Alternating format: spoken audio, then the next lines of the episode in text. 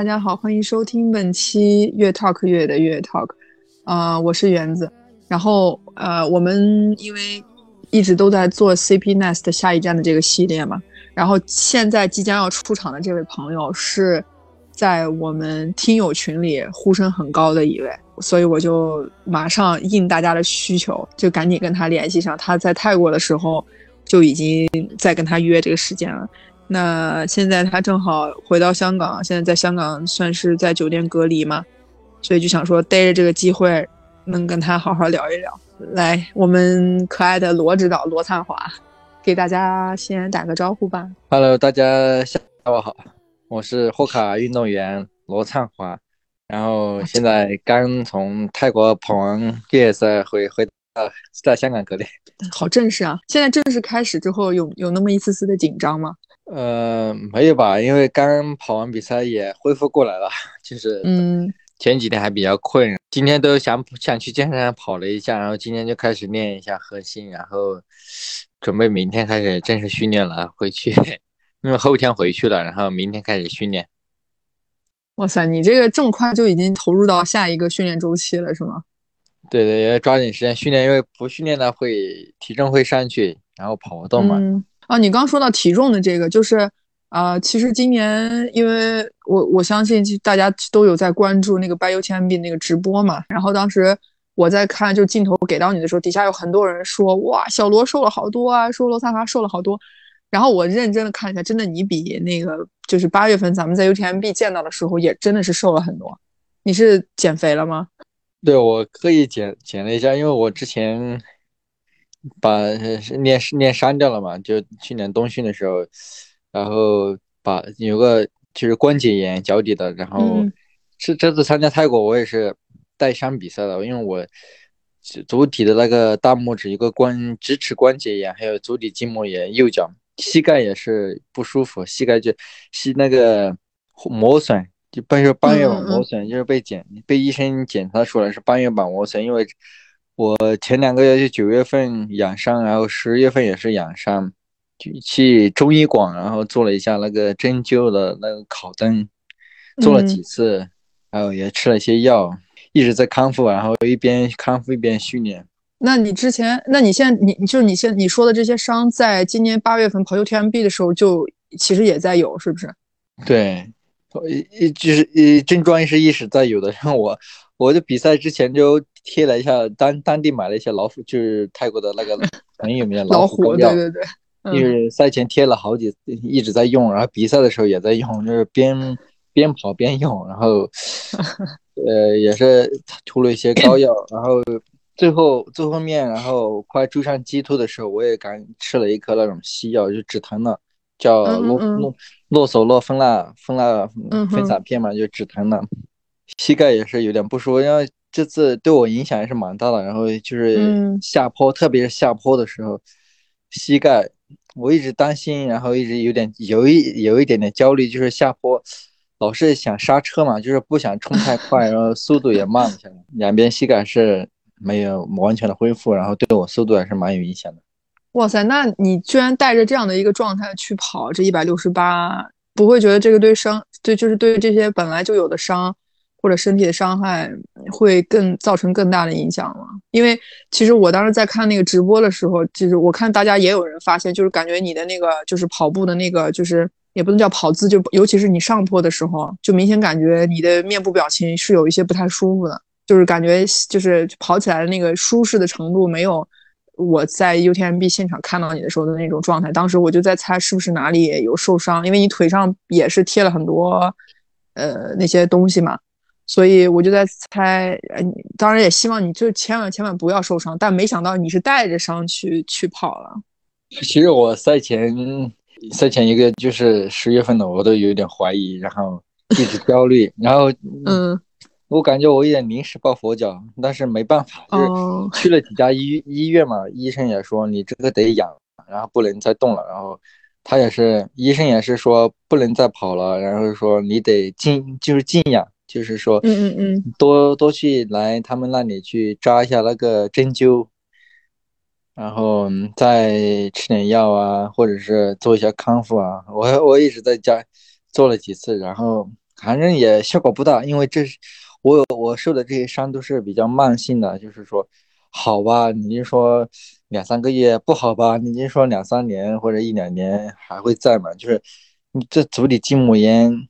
还有肌腱拉伤啊，嗯，比较膝盖半月板磨疼，这些都是比较很难恢复的。那你还是这样，就是决定就是往前冲，是因为想我觉得我一直想就是西部一百，因为之前就是一九年的时候，我想就是在尼泊尔，就是跟那时候疫情还没有出来，然后我之、嗯嗯我去了一下尼泊尔，然后想去训练，专专门针对性的去训练，就是想去参加那个美国一个西部一百的那个资格赛，就是另外一场资格赛，就是嗯，如果能跑到前两名的话，就可以跑西部一百。嗯，然后我去尼泊尔训练了两个月，然后突然疫情出来了，然后我在尼泊尔待了两个多月吧，因为美国也没去成，然后那个资格赛也没参加，就要峡谷一百，就是跑西部一百后半程的赛道，然后就这样就去去不了了嘛，然后回来也是心情也是比较低落，后面 UTMB 也没跑好，然后自己身体也受伤，然后这次我也是，哎呀，不管了，豁出去了，就是反正就是今年比赛也没有多少场，自己平时也是也是坚持训练，每天嗯。也是我看到那个泰国北 UTMB 爬升也比较大，然后平时自己也是针对性的训练，然后每天每一周都会去练爬升，就是每天爬爬多少的爬升啊，练几个小时啊，针对性的训练了一下。你真的，呃，我觉得你是叫什么，准备好了豁出去了，这是，并不是临时抱佛脚。也就是没什么就是准备，我就减了一下体重而已。我我发现我也没没怎么准备，回来两个嗯月，我感觉我胖胖了将近二十斤啊。你说的回来两个月是从那个泰国，从就是香港嘛，从香港回来，啊。香港回来，然后嗯被关了一个月，感觉就像是被关了一个月，因为在香港是没法自由活，我也不敢去出去自由活动，我就平时在公园里面走走了一下，然后就基本上都是在酒店里面待着，然后一直从八月三十一号今年到香港，然后到十月十月一号才回回到呃丽江。对我听我听吉总跟我说你那个抽签的那个那个抽签的故事了，他就说小罗属于那种就是有点不太在抽签这件事情上可能没有太多优势的，因为吉总好像抽了两次就中了吧？对他们运气还好，因为我我感觉我运气不是很好，第一次来香港运气不是很好。后面但是后面我出来后，我感觉我胖了好，我也感觉我胖了好多。跑回家以后，我感觉我六分配，六分配已经跑到上气不接下气了，已经很努力了。我使劲的跑跑，使劲的跑也得以最快的速度冲刺跑，也只能跑到五分半。我感觉我完全废了。然后跑柴谷的时候，我感觉我整个人不在状态。出发，然后那个是一出发，比赛当天一出发，拍到我一张照片，我也感觉我四肢比较壮，然后比其他人壮了好多。那你是用了什么方法减重的呀？我减肥比较就是控控制饮食吧，然后有时候特别想吃东西，然后就有时候早餐啊，就是来来早餐啊就来个包子就不吃了，然后就是在饮食上做一些减量嘛，就不吃很多就，晚上也是不吃零食。我看到我也很佩服佳佳，我也好像好像从中他身上学到很多，然后这就晚饭吃了就不吃任何零食，然后我也去跟他学了一下，然后晚。吃完晚饭赶紧把自己刷个牙，赶紧不吃东西。不是，你是很喜欢吃零食吗？就以前，我有时候就训练当训练之前啊，训练当中啊，会吃点水果啊之类的。我现在的见水果，我有点有点愣住了，都有点要思考一下，如果胖了的话怎么办？胖了就跑不起来了。那对对对，这倒是真的。不不过不过那个特别负责任的说啊，就是作为观众看你这个减肥的效果非常好，很明显，就一下真的一下瘦了，感觉瘦了好多。但是从你那个跑起来感觉上来说，减重其实也是有会比较大的明显的变化嘛。对，我也感觉到，因为胖子容易受伤，而且。而且它跑起来也不是不会消耗自身的能量。我我我我我当时被隔隔离的时候，我我天天就吃，然后没没怎么动，然后怕免疫力也会下降嘛，然后也没没怎么动。我那我想问问，就你这次整个就是参赛过程当中，尤其是就是你在追那个 G Two 的这个过程，包括你超过他之后，就是你现在还有一些记忆特别深的一些画面吗？可以跟我们分享一下。因为中间有一段，就是应该是我忘了到晚上几点了，应该是国内晚上九点以后吧，他的那个直播不就停了嘛？就等于我们就看不到。这些你们在赛场上的这些镜头了，就就只能等着，就是实时可能刷新一下页面，然后知道现在谁谁在前面，什么就看不到一些画面了。嗯，到晚上以后，我记得我当时好像是跟着，呃，我是第三名嘛，我跟第二名一起跑的，然后家居好像快天黑的时候也是。在我后面了一次，然后后面他又超过去了。我跟第二名在在在一起的时候是，然后他是跟我们一起跑了很就一会儿，然后他在路上上了个厕所吧。本来我们一起跑的，然后我我我他上了个厕所的那那个间隙，嗯，我就跑出去了，然后他再也没追上了。然后家居家家居说那个人，他说他后面那个人，他说他跑不动了。然后家居后面。就一直去追基督去了。还有晚上我很跑了很长一段，因为特别困，然后晚上跑的。我好像吃了很多的那个一个补给，就是水利那个水利素的东西嘛，就是咖啡咖啡因、硫磺酸、含片嘛。我吃了好多好多，然后我一直困，一直困，然后一直想想找个地方躺一会儿，后面还是。呃，就是困，但是一直磕，嘴巴里一嘴嘴里一直含着那个咖啡因含片，一直一直跑，一直跑跑跑着跑着，后面挺过去了。然后，但是下下坡对我还是有影响。下坡我一直控制速度，因为还是还还担心我的膝盖受不了。因为这一次比赛，我感觉我在下坡上还是没有优势，就是因为我有伤。然后下坡的时候是。不停的老是踩刹车，然后跑到后面，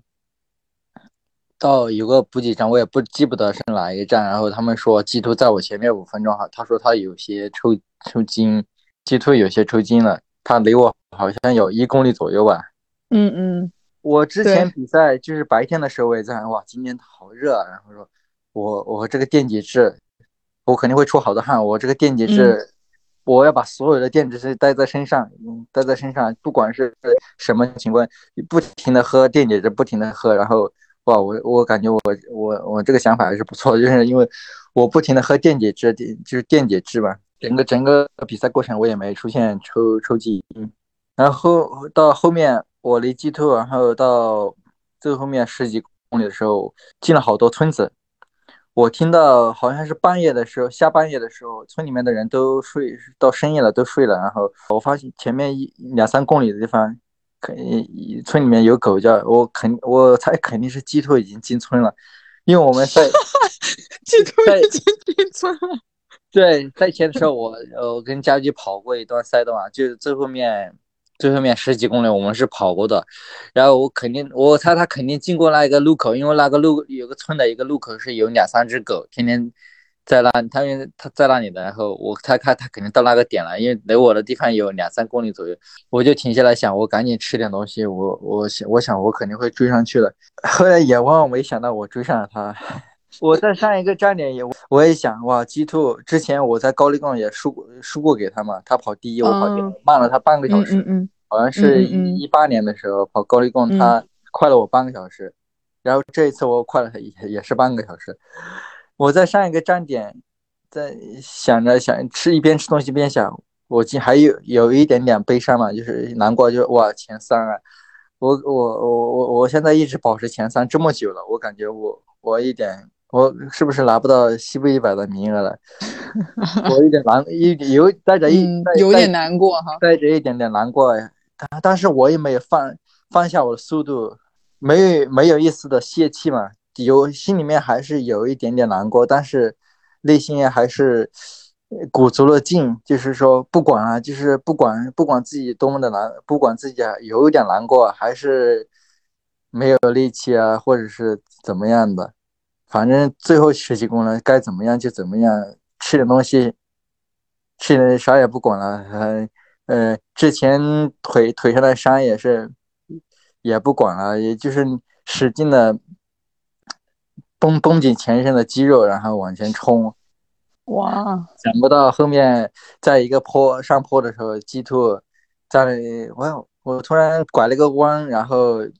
发现前面有灯亮，然后在走，有个人在走路，我跑跑过去一看，是鸡兔，然后他他跟我说，他跟我打了个招呼，说了一大堆的英文，我说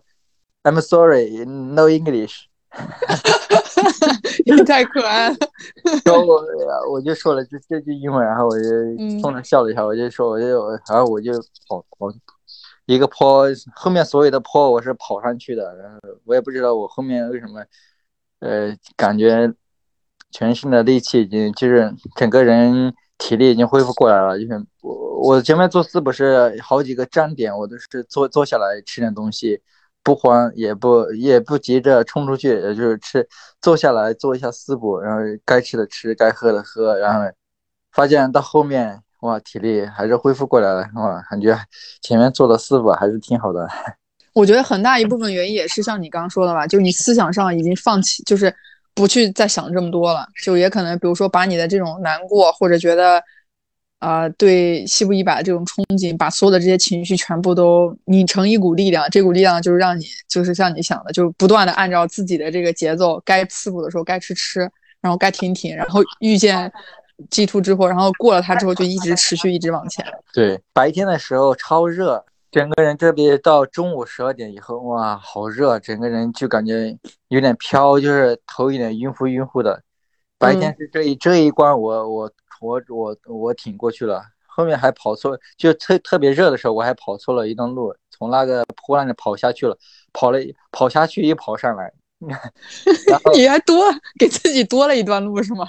对，因为太太热了，实在就头脑整个人不清晰，就晕乎晕乎的感觉，感觉就像是熬了好多好了熬了好多个夜晚一样，白天是特别热，差点中暑。因为我发现前面的那些老外。就是拿着个帽子，在那个过了好吸水吸水的时候，把帽子弄，呃，放在那个水里面浸了一下，就是然后戴在头上。我也学他们，然后把帽子弄湿了，然后又戴在头上，哇，还是效果挺好的。那我想问你，最终冲到终点线，然后当你超过 G two 的时候，你就已经知道你是第二了，对吧？就是你想，其实就是比如说赛前。对于这场比赛的一些愿望，想要想要得到的，比如说西部一百的这个名额，其实你那个时候，当你超过他的时候，你是不是就已经心里就已经胸有成竹了？一直到冲线，对，超过他的时候，我就一直一直还是没有放松啊，不到最后最后一不到终点线，我是不会放松，因为后面好多摄影师，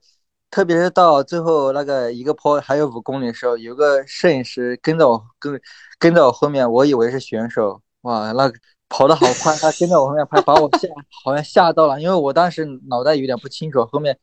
我又跑，后面五公里跑的特别特别的就全力以赴，然后就是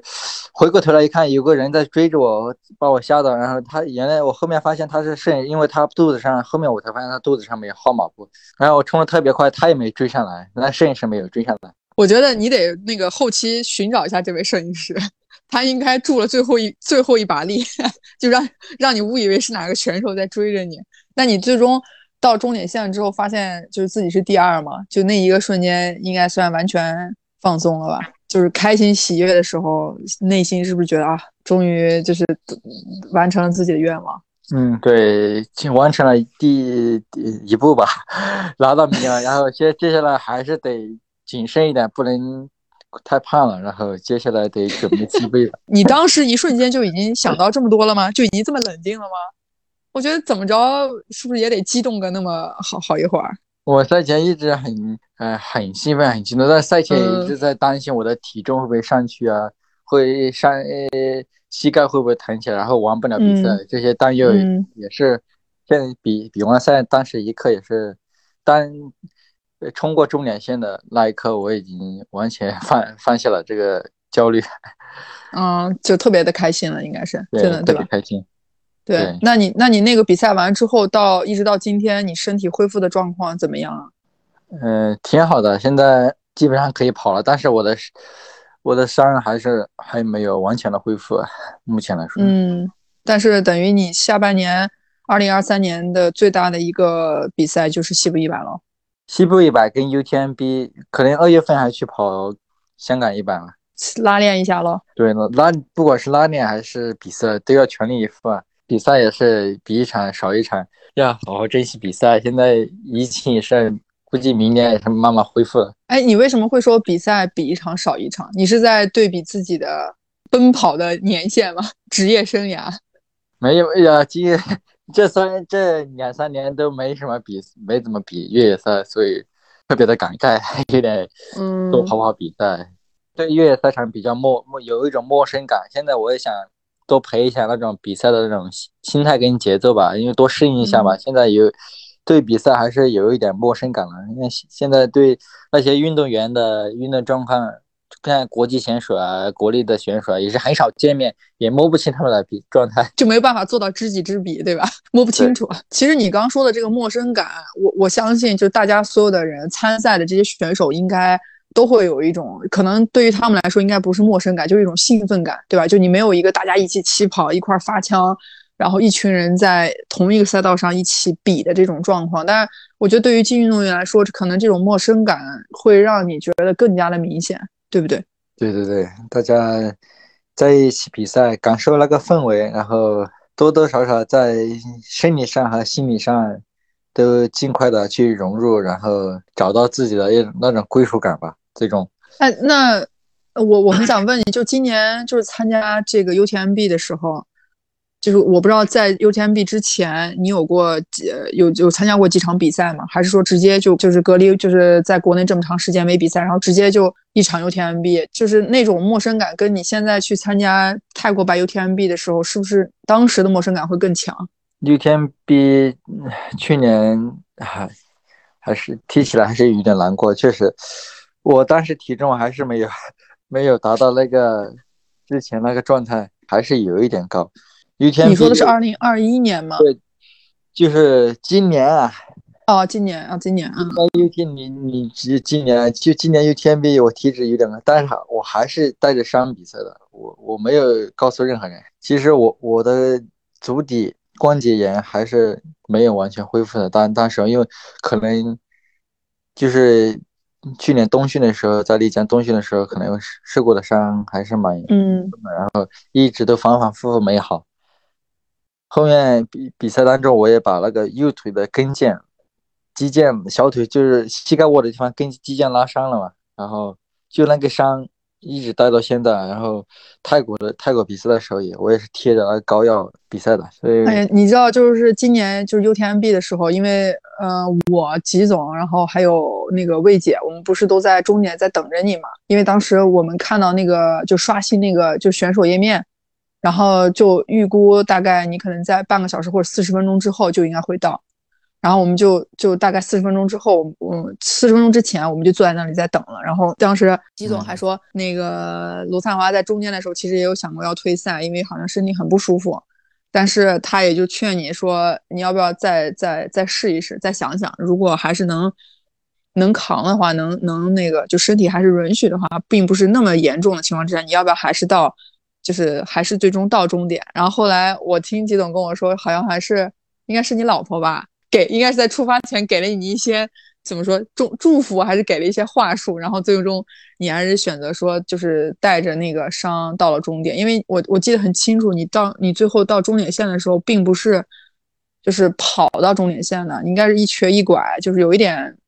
就是不太稳吧，就那样到终点，然后到终点之后。因为我还要给你拍张照片，我记得当时你你我还有一段很短的视频，就你是脸上是在笑，但是你嘴上就说那个就是太累了，太辛就是太累了，身就是腿有点特别的不舒服，然后你就一瘸一拐的。然后我记得你就说你回酒店去去休息了。然后那个时候我我还跟魏姐在讲，哎，我说我看到罗灿华这样，我好难受啊，就我眼眶当时都已经就是有一点泪水，但是我没有滴下来，我就觉得是不是在在那个时候可能。你选择退赛，对你来说是不是身体会是比较舒服的一种状态？但是你最终没有这样选择。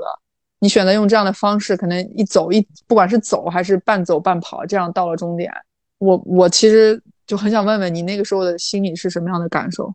但是因嗯，去跑了一百，到那个教堂的时候，我足底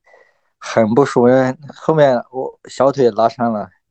估计是天天气天气的原因。我晚上跑的时候，有一段加速到那个一个海拔很高的地方，一个垭口。当时天气一个风比较大，又过那个垭口的时候，然后风寒风吹过来，吹到小腿，因为然后速度有点快，然后把腿拉伤，然后一直拖着这个伤，然后拖到教堂离最后面还有二十八公里的地方。我在那歇的话，因为我实在走不动，我脚我的右脚没法落地，然后一一到一碰到地面，然后就一剧烈的疼，然后好好痛好痛的。又往前迈一步就很很很痛很痛，然后脚也抬不起来。然后我在坐坐了一会儿，我在想我要不要退赛。后面走了几百米，然后又停停下来，走了几百米，然后停下来。我感觉我下坡的时候比走平路还要慢，很我很优异，跑得很优优。到后面有个站点，到火车站的时候，我告诉对方说我要退赛。然后我说我我我一直想我要退赛，我一然后我当时又犹豫了一下，我在想想要不要跟。家里面的人说一下我要退赛，然后呢呃，然后我打我然后打了个电话，我跟他说我要退赛了。他说他叫我你还是完赛吧。我当时很想退赛，相夫照当时也没呃相夫照也当时追上来了，因为相夫照也跑到我前面，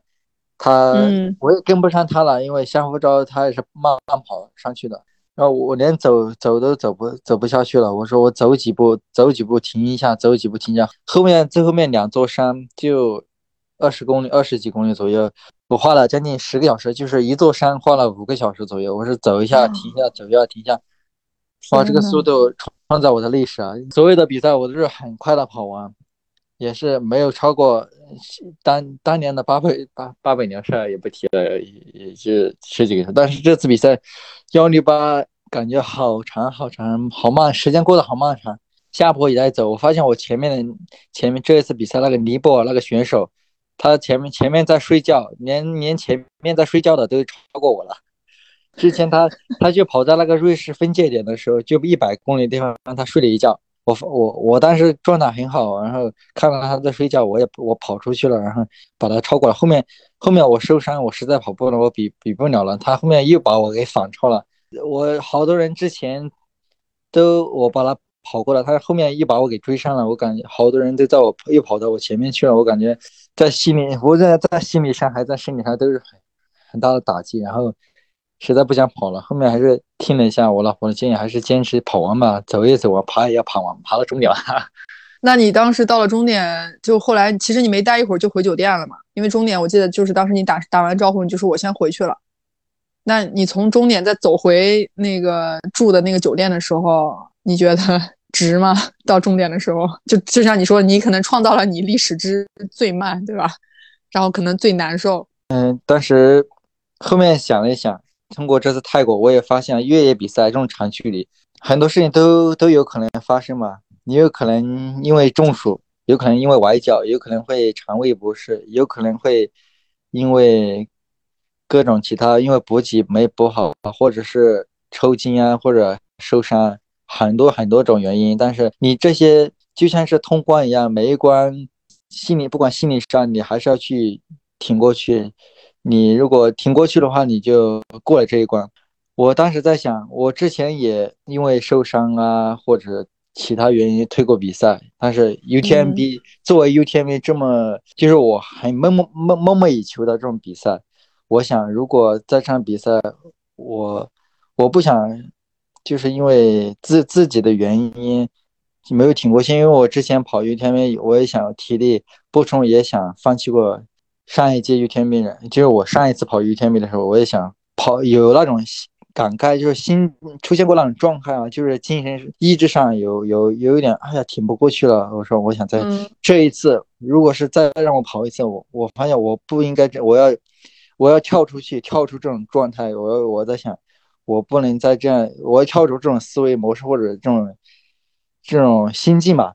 我一定要更以更加超脱，就是更加高的那种心态去，就是以一种成更加成长的心态去跑。就说我不能不不能再受这种心态去把就把我给束缚了，就说我一定要完赛，我一定要去以另外一种姿态去完赛。这是你今年就是参加完 UTMB 之后，在掰 UTMB 之前的一个心理的变化，是吗？对，我想我我无论发生什么，我对我我不能我不能泄气，因为只要有一丝的希望，我总总要创造，嗯就是让让我的结果变得不一样，跟之前一定要不一样，因为我不不想再回到以前那种嗯状态，因为如果不不不不完赛，以那种以前那种心态去完赛的话，我感觉我呃接下来跑任何比赛都不会很好，就是我没有在成长。我感觉这是比没有，就是比退赛或者是没有比好更痛苦的事情。啊，你这句话说的真的太好了。你感觉如果没有成长，对于就像你说的，如果对你自己没有一个成长的话，可能这比让你选择去退赛还是更痛苦要更让你去对更痛苦的。因为呃，应该是我忘了什么时候，应该是一周前吧。就我跟那个深深，就跟申嘉深在聊的时候，他当时跟我说过一句话，他说其实就是当你说出来我要退赛和你实际付出行动真的退赛，这个过程是非常漫长的。就是对于他来说，就这是一个很难很难做的一个决定。可可能你脑海中想了无数遍的退退退退退，但你只有实际对吧？你付出这个行动，你跟志愿者说 OK，我停下来了。就直到那一刻，其实这个过程当中内心的这种就是各种自我的反驳，或者是一些呃，就是跟自己聊天的这个过程，我我是应该是很难受的吧？就是你可能要战胜那个最终的那个念头，然后继续一直往前。就你的身体已经继续走了，可能你的脑海中还在想，要不然我退了吧。但最终，对吧？你付出的行动是战胜了你自己的内心的那个想法。就在这一刻，我不知道这是不是就代表了可能你成长了。嗯，这个对，确确实实成长了。然后我我越来越靠近对手，然后超越对手，自不靠自己身上自身的一些，呃嗯，把自己当做对手，嗯真正的那个对手嘛，就是说一一步一步的去超越他，在最后面你发现其实你的内心可以战胜战胜自己，就达到自己的之前没有达到的那种状态。你那个后来跑完之后，你跟家驹你们俩有聊吗？聊啊，我看到他上坡的时候，我两次超两，他两次在我后面，我前面一直嗯是锁定着前三名嘛，他两次在我后嗯面，他爬坡的时候一直有有两段是在我后面的，他一直在，我发现他爬坡的时候在休息，我是不是在休息啊？后面怎么那么快？后面我发现其实不是的，其实我下坡没他下的那么快，他他虽然穿路跑鞋，我我怎么怎么那么快？一下播我也我我看着他，我我一盯着他，我我也愣住了，我看着他一下播几秒钟就冲到我百米百米之外去了，那刷刷刷很快那，好快他下播。我下播我我我不敢下，我膝盖疼，膝盖肯定有问题。我如果我膝盖痛的话，我肯定会完不了赛，或者是比的不好。然后我我说我下坡慢一点，下坡慢点，再慢点，再慢点，我膝盖肯定会不舒服。我告诉我的膝盖慢点，慢点。我告诉我自己慢一点，慢点，膝盖肯定会，呃，肯定如果会痛的话，我肯定完不了赛，或者是退赛。我跑在前面五十公里，我对自己的要求就是，嗯，第一集团就跑在第一集团，我一第一集团一定要在我的视线之内。如果不在我的视线之内的话，我一定要跟上去，我一定要紧紧的盯着盯盯着第一集团。必须在一百米或两百米之内。我如果看不到他们的话，我肯定会加速这样子跑的。然后后面的话，我会跟着第，如果跟上的话，我会跟着他们跟看他们比赛状态，一直观察他们比赛状态。如果在最后面三十公里、二十公里的公里的话，因为我前面做好了四步，然后体力正常，我一定会把所有的焦虑会抛开，什么我膝盖痛啊，身上还有伤啊，我会把这些念头给抛开。放手一搏，放手一搏，然后，嗯，如果能追上第一名，还是要尽量追上，不管了，反正 保证前两名嘛。那你当时跟家驹聊的时候，就是你跟家驹都很想，就是去西部一百嘛，所以相互相互打了个气。对，赛前我们都相互打气，相互鼓励，一定要嗯去拿到名次，拿到西部一百再见。对。对，那你所以你们到终点到终点之后，那个因为都知道对方的名次嘛，一个第一，一个第二，然后你们有有那个互相打趣一下吗？真诚的真诚的发出祝福。当然，我们俩都很高兴啊，明年参加西部西部一百，然后 他也希望今年多训，然后来我老家丽江一起训训，他也有这个打算一起训练，因为来我们老家海海拔高嘛，然后准备西对对对，西部一百，因为我觉得挺好的。你你怎么感觉这句挺好的，语重心长的？我觉得以你跟家居的相处方式，肯定是就互相开玩笑，当然祝福是肯定的了，而且一定会替对方非常开心的。然后同时应该也少不了打个很开心，因为。之前家居也是，呃，抽抽到西部一百的名额嘛，然后因为疫情也没有去成，然后今年好不容易抽到了嘛，然后大我也之前也是很想，大家都都是同一个目标嘛，志同道合，大家都很想去西部一百，然后我也是同一个火卡队的，大家嗯，对对对对对，就肯定一起一起出战一个队伍，肯定大家作为队友来说也会非常非常开心嘛。那你其实如果呃除了西部一百以外，就是你参加完西部一百之外，你还有其他什么别的想法吗？其我我就想问，对于你的职业生涯，如果跑到什么时候，你觉得可能是一个呃你可以停下来的时候？这个我也不好说，因为不是说停下来，但是嗯接下来我呃就是明年可能会好好跑西部一百，嗯，拿了个好好的名次，然后把 UTMB 比好吧，可能一直跑跑到嗯四十岁吧，现在才三十岁嘛，再十年吧。那对于越野跑这个，就是你还是想继续在，就是做精英运动员。除此之外，你还有别的一些想法吗？就可能想去一步步去实现或者去尝试做的，不管是运动啊，或者是跟他相关的一些其他的工作，这样。嗯，之前也也想过做做一下摄影师啊 之类的，你还有想做摄影师啊？你看来你这是隐藏的高手啊！也没办为什么法，因为因为疫情嘛，后面想想还是、还是更喜欢越野一点越。哎，你为什么会想要做摄影师啊？摄影师也是跟着跟着越野运动员跑的，也可以拍拍照片，因为在户外，因为比较喜欢户外运动。啊，就有点类似于，其实你看，就是欧洲，尤其是萨洛蒙的比赛，他们那个就直播的那个跟拍的摄影师，哇，那相当快，那个速度得到什么程度？你想，你才能跟跟着运动员一直拍，尤其是 UTMB 的时候，我就我们当时不是跟跟车嘛，我就看到了那个跟拍精英运动员一二三的那些摄影团队，哇，那个配速相当可以，所以其实这也是你想去尝试的一种工作类型，对吗？是的，是的。啊，这样啊，我还以为你是一个自己没事拍拍影集，然后都藏起来，没有一直没有对外发布的这种。平时也很有时候也看到就爬雪山拍拍照片，嗯也是很享受这个过程。那你记得要发我几张你的摄影作品，我们放在我们音频的文稿里，可以啊，然后同时也给我们罗老师的未来未来去那个招招招招那个志同志同道合的摄影团队们。我觉得你这个想法还还蛮适合你自己的，啊，对吧？呃就跟你我现在嗯暂时做运动员，摄影这一块只是业余爱好。赶紧赶紧替自己那个我那个撇清一下是吧？我的我我现在目前还不想转行，但是未来未来的话可以往往这个方向去发展发展。也许可以吧，也许吧。我不不过我觉得今天反正跟你聊天给我的感觉就你状态很放松，就一看就是已经回到就是比赛完了也已经回到这个这个准备下一场的这个这个这个感受了。但是你除了那你接下来从香港之后就直接回回哪里？回宁波吗？对，先飞宁波，然后回再飞丽江，然后就就在家里一直待着了是吧？在大训在家准备冬训，冬训呢，现在也进入冬季了嘛，然后训练一两个月吧，然后就又要飞回来，又要飞回来了，又飞回啊，香港。对，因为港百嘛，港百对吧？对，港百还没跑过呢，不知道没问题的。我觉得没问题的。你现在已经就是从你自己自身的感觉来说，今年这一年就是你这么几场赛事，然后在这样的一个环境背景之下，给你带来的改变和影响，呃，应该是很大的吧？对，很我感觉我的越野之路是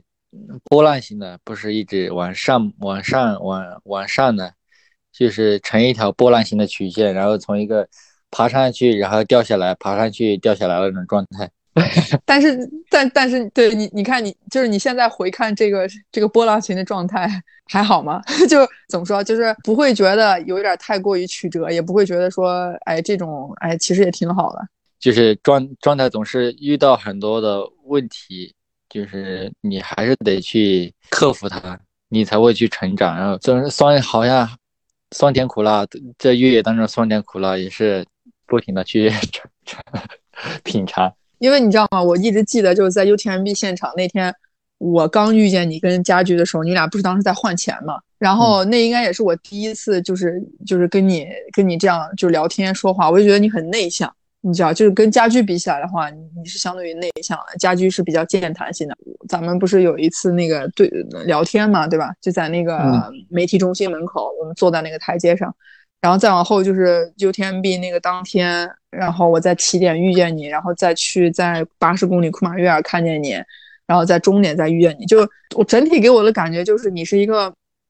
人狠话不多的类型，我就属于就是我我也不太善善于谈，然后但我又是一个狠角色，你知道这个狠角色不单单是说这个跑步的能力，就各方面我感觉你应该是一个狠角色，所以在其实，在今天。我打算要约跟你谈，包括要到现在，我其实都有一点，我反而有一些些的紧张。我因为我紧张，我是怕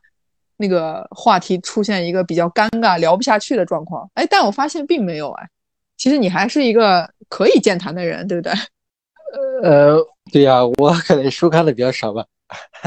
然后家驹他也马上要出书了嘛，我也很想看他的作品，因为他比较，我也要向他学习啊。多写写点东西，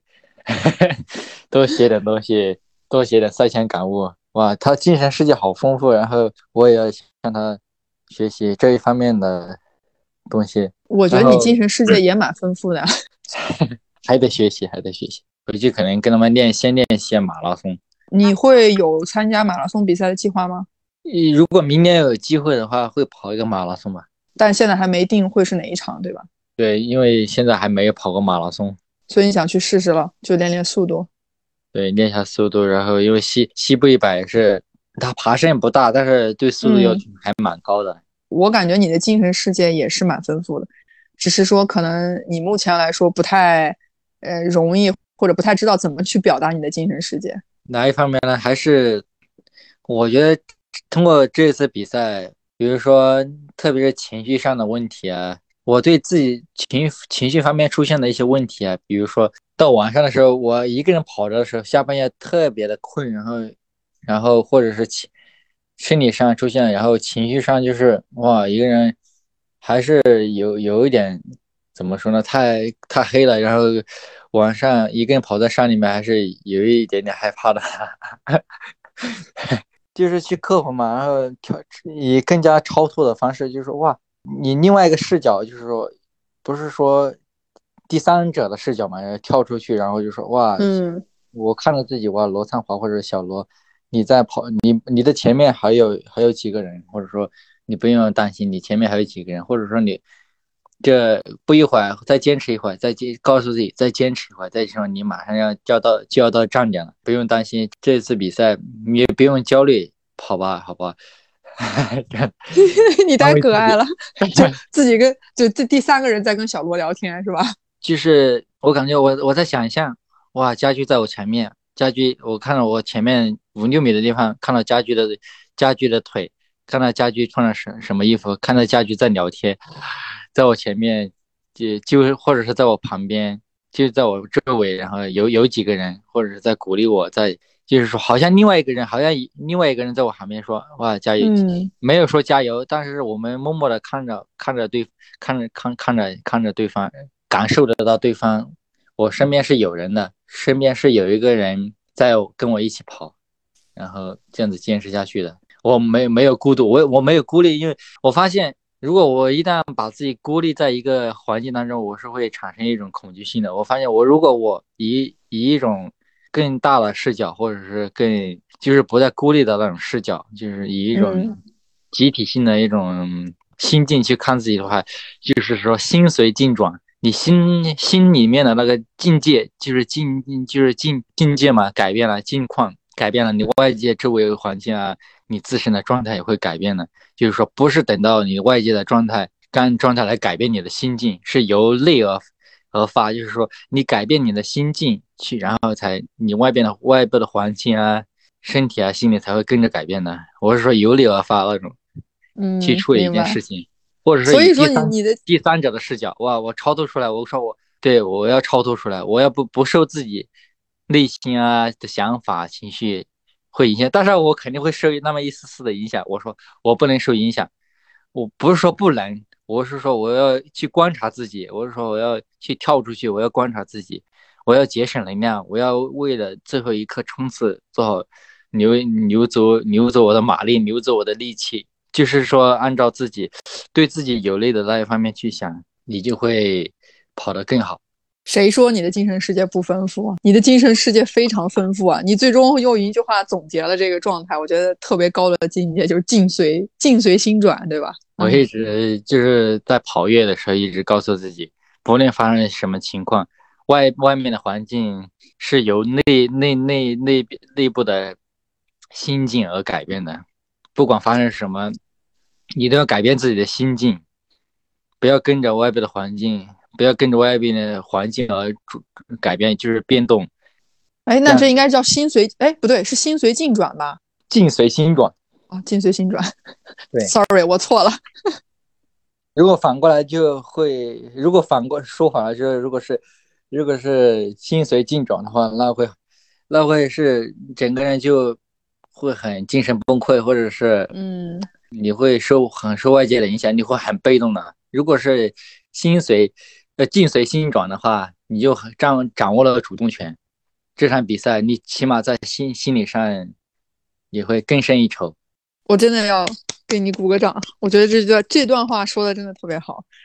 我也特别开心今天能听到你跟我分享你的这个，这应该算是你的什么越野哲学、越野心得。越野上的心得也是，呃，很嗯，越野上的一些技巧吧，一些